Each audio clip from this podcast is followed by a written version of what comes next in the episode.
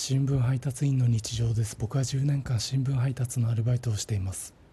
今日夕刊配達前に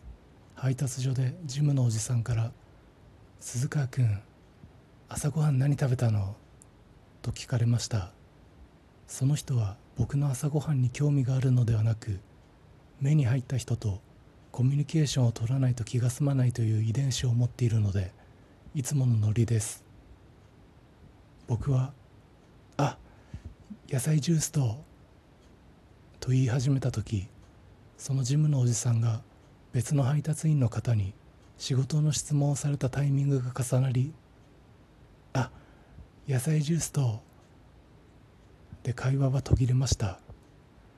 よかった。